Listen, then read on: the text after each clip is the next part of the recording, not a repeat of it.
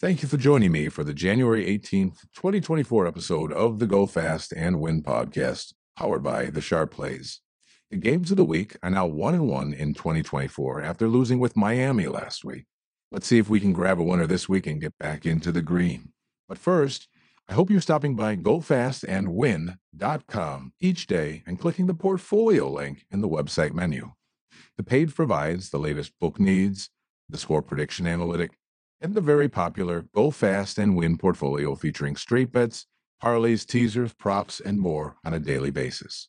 There's also information on that portfolio page as to how to subscribe to the Telegram channels and to Twitter so you can ensure you never miss an update or any action.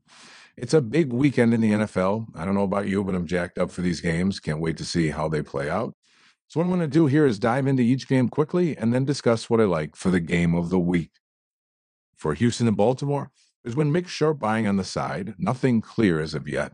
Public money is on Houston on the spread and at a medium level eh, on the money line. So it's it's small Houston on the spread, but medium on Houston on the money line, which is very odd to see uh, the public hammering such a big money line underdog. For the total, the public is medium to heavy on the over 45. Initial sharp money did grab the under on this one at 46 and 45 and a half, and that is held off once the public came in and started betting the over at 45, perhaps hoping the public will push this one back up again and sharps can grab some more of that under money. Jumping over to Green Bay and San Francisco, sharp money hit San Francisco minus nine and a half at a medium level right out of the gate and most books pop this line right up to minus 10. However, some small sharp money on Green Bay at plus 10 has pushed us back down, along with some very heavy public money coming in on the Packers. Everything I've seen out this week so far in the media and on social media, people talking, general just gambler discussions, they love Green Bay. Everybody is just sold on Green Bay as the possible Super Bowl champion because of how they played the last four weeks. Yes, they have played better. Yes, they did look good this past week. And I think they put some things together, but I'm not quite ready to crown them as the Super Bowl champion. So I think the public might be getting a little ahead of their, themselves on this one. I think the book could take advantage of it by sucking the public into that 10. And you could possibly see a book position on this one based on how this plays out. Just the overwhelming public support for Green Bay, and then that quiet, sneaky, sharp money on San Francisco minus nine and a half. Moving over to Tampa and Detroit, sharp money is mixed on the side here. Not really seeing much in either direction. Over on the total, you have sharp money, just a very, very tiny slight lean to the under in the past few hours. But most of the action on this game is all public. You have the public heavy on Detroit, and you have the public heavy on the over 48 and a half. The public is absolutely sold on Detroit being this phenomenal team, and they are a very good team.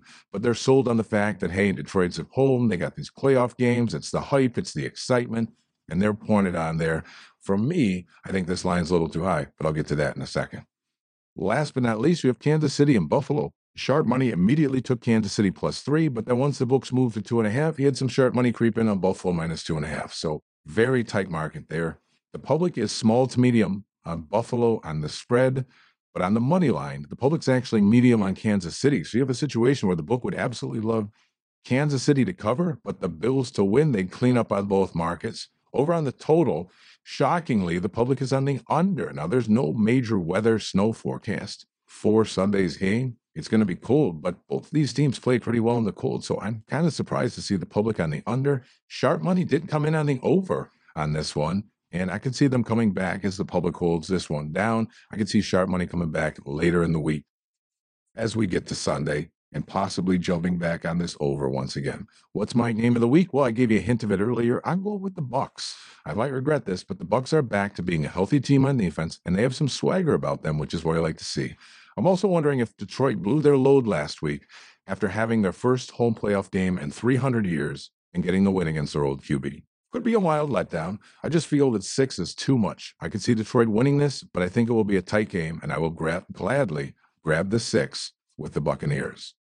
That'll do it for me on this episode of the Go Fast and Win podcast, powered by the Sharp Plays. Be sure to visit thesharpplays.com and gofastandwin.com. Enjoy the games this weekend and good luck. Don't forget, Sake Morgan Freeman loves you.